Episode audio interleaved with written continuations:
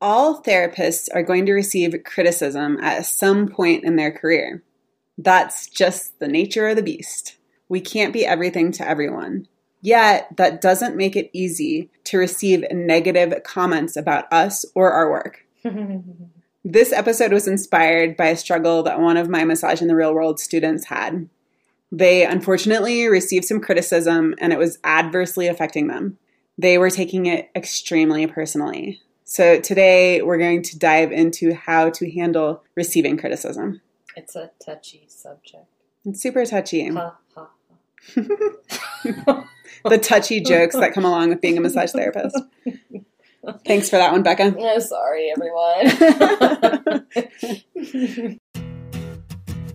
Align with the Massage Business Mama comes to you with a combined 22 plus years experience in the massage biz as entrepreneurs providing actionable tips and resources you can implement today. Becca, an off grid living, quirky, trail running massage therapist, esthetician, and yogi, offers her business and wellness perspective to you with highly caffeine fueled, compassionate wit. Allie, your hardworking, driven, creative mom, massage therapist, business owner, lover of friend gatherings, all time annual family talent show winner, brings her drive and business savvy to every episode.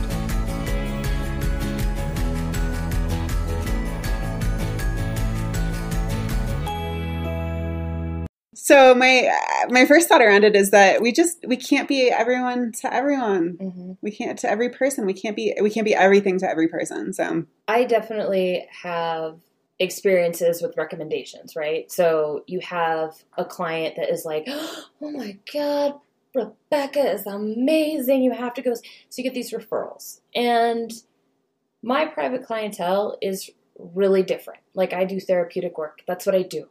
And so I let people know when they're new and they're referred, well, Susan referred you and she said you're amazing. And I let them know my touch is not for everybody. I do therapeutic work. You flat out say that in the beginning. I flat out let them know. And it also takes the pressure off me and it reminds me my touch isn't for everyone. Yeah. My the whole texture of me isn't for everyone. Well, and that's something too that I think is really interesting. Like it's not just about the touch sometimes. Yeah. Sometimes it's like a personality yep. conflict. Sometimes it's just not meshing energetically. Like I've had when I had my staff, I would have two therapists who I thought were very good at the same type of massage, like two therapists who I thought were really both good at deep tissue massage. And so I would refer clients to them and they might love one person and not enjoy the other person. Yep. And to me, they both gave a really good deep tissue massage, but energetically or yep. philosophically, they just didn't quite mesh. Yeah. And it can tie into some other things, like maybe too chatty, not chatty enough. And these things you just can't know. Like you can't reach in someone's mind and know what the perfect therapist is for them. So not being everyone to every person, have that as a plaque on the front of your forehead when you go into a mm-hmm. massage. Yeah. Is just a great way to walk in and well, and I think sometimes too gender, right? Like, yeah.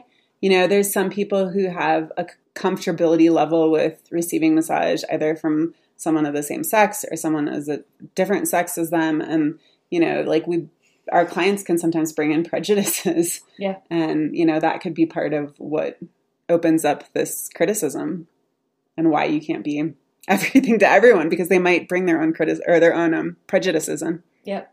Yep. Another thing too is like that kind of that our our idea that you can't be everyone to every person takes the responsibility a little bit out of your own hands. But another thing to think about is that it might be something you've done. Mm-hmm. And it might be really important to take a humble look at yourself and see if there's any truth in the complaint that you've received or the criticism that you've received.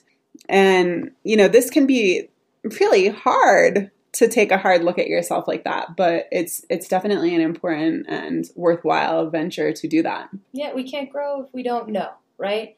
And we are in the healing field. So it's constantly growing. We're constantly growing. So we need to really be open to all the ways that we can improve. And it's literally just the silver lining is more client retention, more cash in your pocket because you've taken these opportunities to hear and grow. Another thing, too, that I always recommend is to get feedback from seasoned vets seasoned massage therapists because I think that sometimes if we can find therapists who are willing to really give constructive criticism, who, who are willing to give an honest look at our work, that we can learn so much from these experiences. So I'm I'm a huge proponent of going out there and I, I don't even like to say go trade with other therapists. I say just offer to give a seasoned massage therapist a massage with the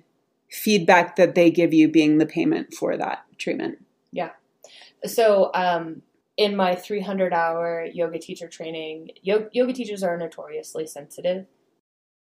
You need to have a bit of a thick skin because you're not going to be every everything for every person, right? You're going to clash a little bit. And as massage therapists and as yoga teachers, we want to save the world and it's important to humble ourselves. Like in order to save the world, yeah. you got to be able to listen and it's hard to listen. So practice freaking helps.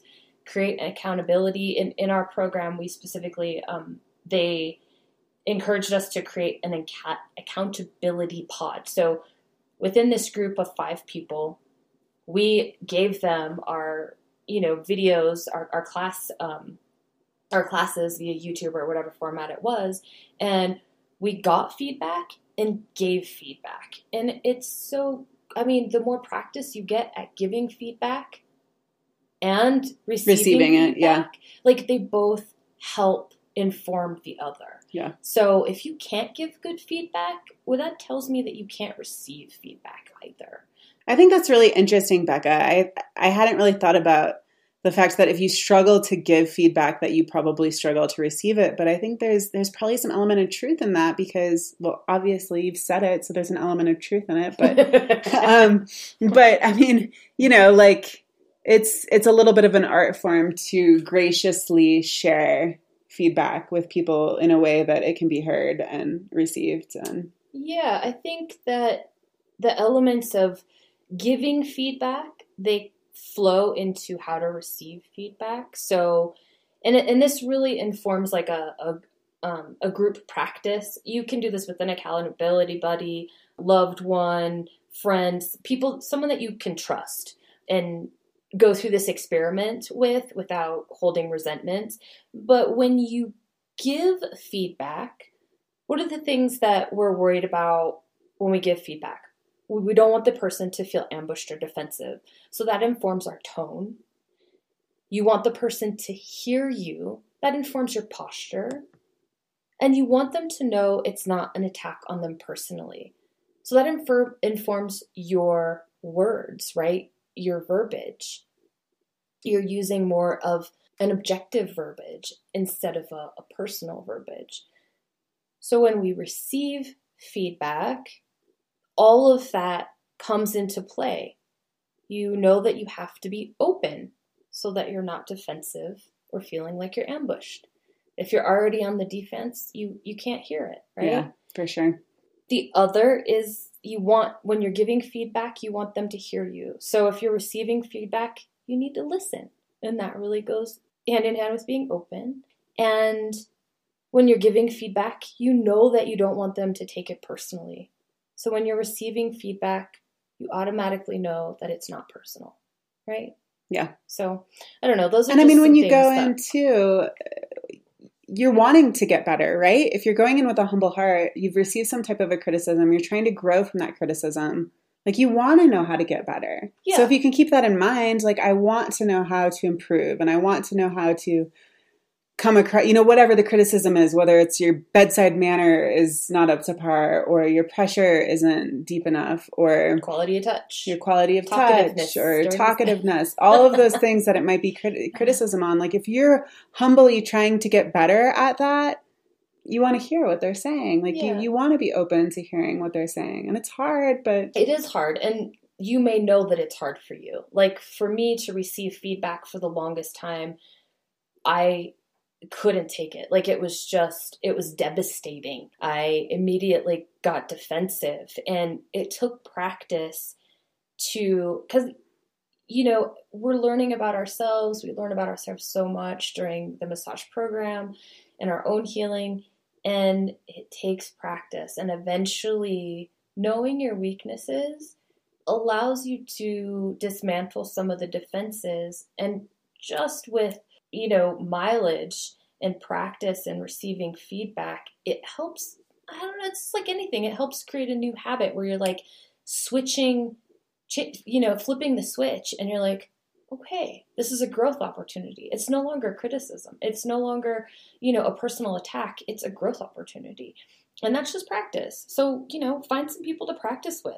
Hear it, dish it in a sensitive, in a humble, in, in a, kind. Oh, kind. Yeah. One one of my favorite um how this is in AA type of um quotes is honesty without love is brutality and that always sticks in my mind because it's it's so true you can be brutally honest but know that that is hurtful if you have love in there if you have someone's best intentions in there it comes through with kindness and it, it's it's just such a beautiful difference yeah so. i like that AA always has the good quotes, don't they? They do have some really freaking good ones. Yeah, yeah, yeah. I don't even remember when I heard that. Like this is years and years and years. Yeah. And it's a good one to remind yourself too. Like when you're doing your self-talk, like sometimes I'll remind myself like, "Oh, hey, you're being a kind of dick to yourself." Like Yeah. maybe maybe uh maybe add a little dose of love in your self-criticism. I mean it's so interesting like we are our harshest critics right? Oh, like the voices that we speak inside our head are our harshest critics. So if we think about that if we're seeking out constructive criticism from trusted sources like just know they're not going to be as hard on you as you are on yourself. Oh, totally. Totally. And our last point i love this is an an Allie point in here and i absolutely love it.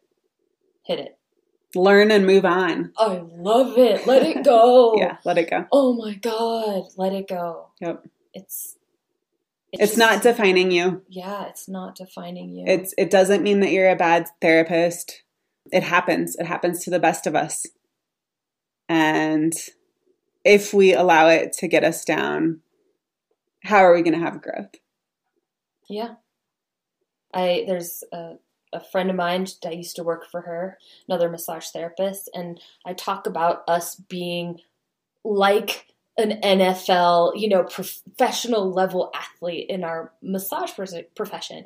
We've been doing this for over a decade, and if you're going to be the elite of the elite, you've got to take those learning points, integrate them into your system, and move on. Like, I mean, who's a good one? Aaron Rodgers.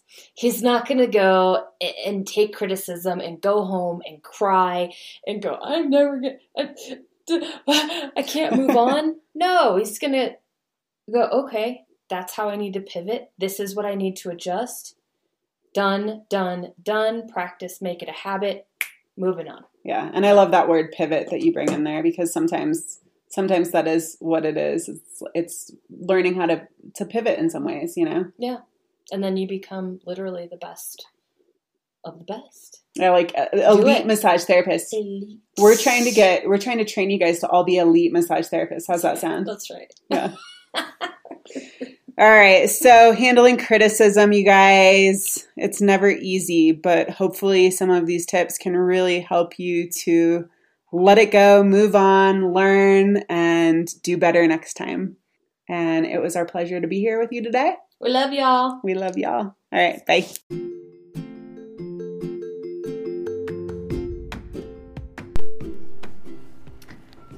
Thank you so much for listening. And please reach out to us if you have any questions or topics you would like covered. We love suggestions. Find us at www.alignwiththemassagebusinessmama.com. Also, we wouldn't hate it if you were inclined to share or review our episode. Until next time, stay healthy, massage therapists.